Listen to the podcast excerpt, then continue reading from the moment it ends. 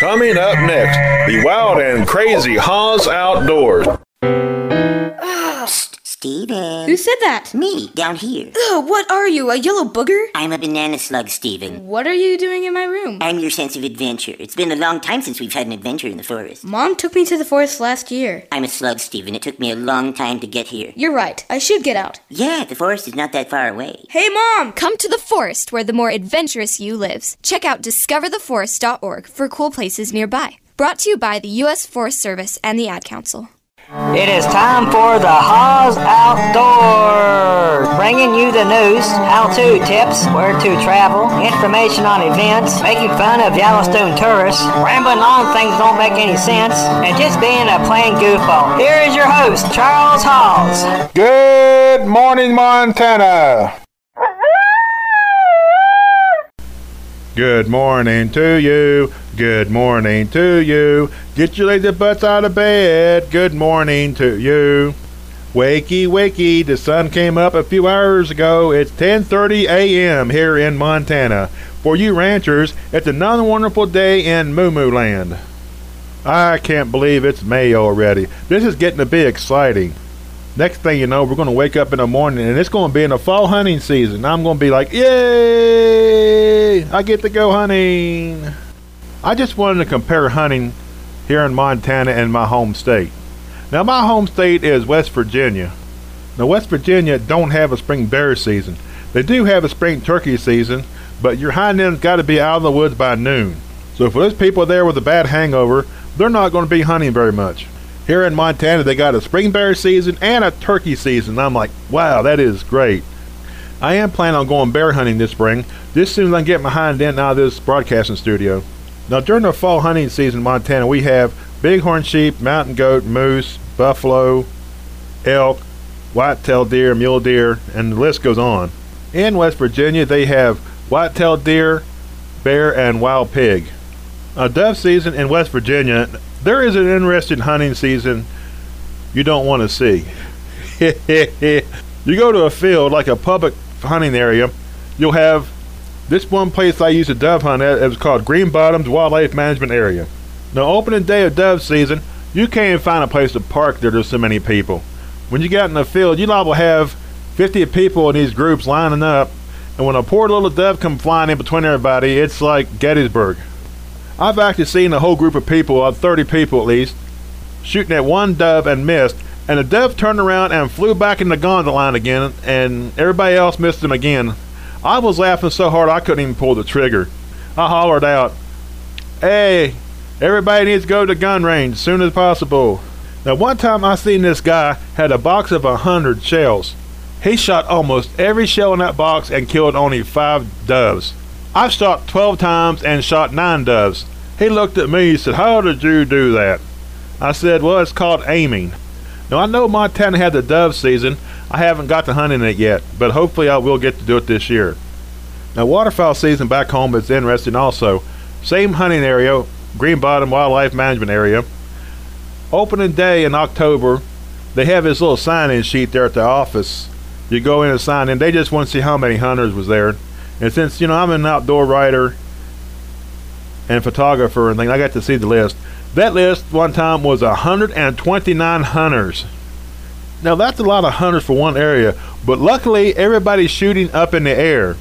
And when shooting time starts, it sounds like you're in Iwo Jima, back in World War II. One day I've actually had a hunter shoot a teal right over my head, and the teal landed about five feet from me on the ground.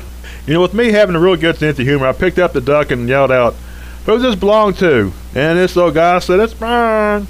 I gave the duck to him. We was laughing about it. He's like, Oh, I'm so sorry. I didn't mean to shoot over your head. Now, I heard waterfowl hunting is pretty good here in Montana. Once again, it's the hunting season I haven't got to try yet, but hopefully this year I will get to. Now, in West Virginia, there is no elk season yet. They did restock them back to the time I was getting ready to leave to come here. But here in Montana, elk hunting is really good. I mean, I've seen some big bulls when I wasn't hunting. When I did try to go hunting for them last year, they just seem to disappear. As soon as I leave, here they come out of hiding. All right, deer hunting in West Virginia, they got this season. The week of Thanksgiving, they have a season called the rifle season. Used to be called the buck season, but now they allow them to kill does. during that same season, and uh, black bear too. Now that is one season you need to stay away from public hunting areas. Like one time I went out in this one area, I'll say about two to four acres. There was about 30 hunters there because I counted the bright orange vest and the bright orange colors on everybody. This little deer come running in between everybody. All of a sudden, everybody just seemed like opened up on it. I jumped behind a log and laid down, and I can hear the bullets hitting the log in front of me. The deer dropped less than 10 yards from me. I got up and said, Okay, guys, you have a nice day. I'm going home. And I just packed up and went home. I call this season the Jim Bob season because it reminded me a bunch of hicks out there in the woods. A rifle in one hand, a bottle of Jack Daniels or Mad Dog 2020 or their favorite beer in the other hand. And they sit there and shoot at noise. They sit there in the woods, they hear a twig snap or something kind of a noise. They'll turn around and shoot in that direction the noise came from without even looking to see what it was. Now here in Montana, they're pretty well spread out, and I kind of like that. You know, here in Montana, people use rifle scopes. They're shooting at deers two or three hundred yards away, which I've tried to do before, and I missed three of them before I got aggravated and, and gave up.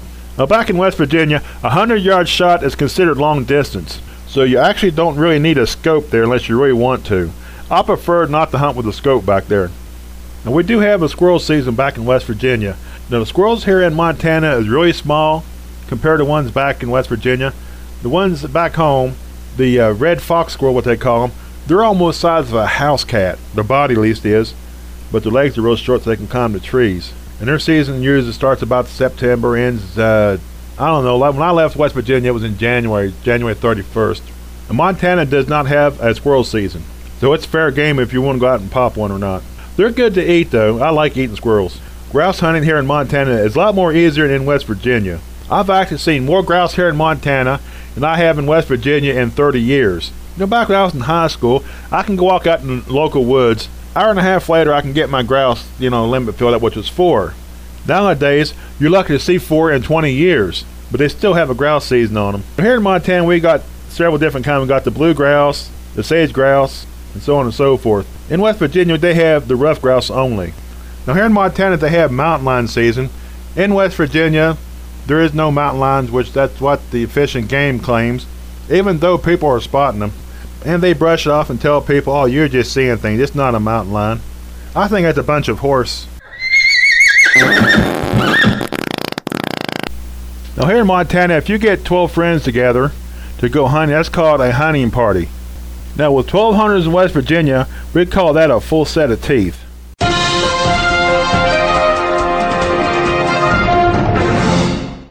Well, looky here, it is time for some news. The sweet, wonderful news of the outdoors. That's if some of you are still awake. With all the uncertain around the world due to COVID-19 pandemic, for those lucky enough to draw the Smith River permit can look forward to getting away from it all with the kickoff of the Smith River float season May the 5th. The season started a few weeks late this year because of the pandemic, but with all the spring finally coming to strong in Montana, floaters can expect a great experience. On April the 10th, the FWP suspended float recreation on the Smith River. On April 24th, after Governor Bullock announcing that phase two approach to easing restrictions, the FWP decided to resume float recreation on May 5th with a few changes. To comply with current directive from Governor Bullock on social distancing for the 14-day quarantine of out-of-state visitors, floaters should be prepared for some changes in their float experience and expectations. No overnight camping will be available at Camp Baker launch site. Permit holders and commercial outfitters will be contacted via email or phone about modifications to restrictions, processes, and changes to the other aspects of their float. These include Rangers will call at permit holders in random selected order between 1 p.m. to 3:30 p.m. 2 days in advance of permit holders' launch date. Permit holders will be asked to provide names, ages, and state of residency of members in their float group, the choices of boat camps, the number of types of watercrafts, credit card payment for their balance and permit fees. Groups must arrive at Camp Baker prior to noon on their launch date to provide the ranger with a lead orientation and safety talk on which will be conducted outside. If you're with an outdoor organization like to share some news, or want to brag about a hunting and fishing trip you was on, or just want to ramble on something about hunting and fishing, please email me at hawsoutdoors at treasurestateradio.com. That's all the time we have, folks. Thank you for listening in. This is Goofy Charles Haws, uh-huh, and Treasure State Radio saying so long and be safe out there. Listen out for Haws Outdoors Mondays at 10:30 a.m. on TreasureStateRadio.com.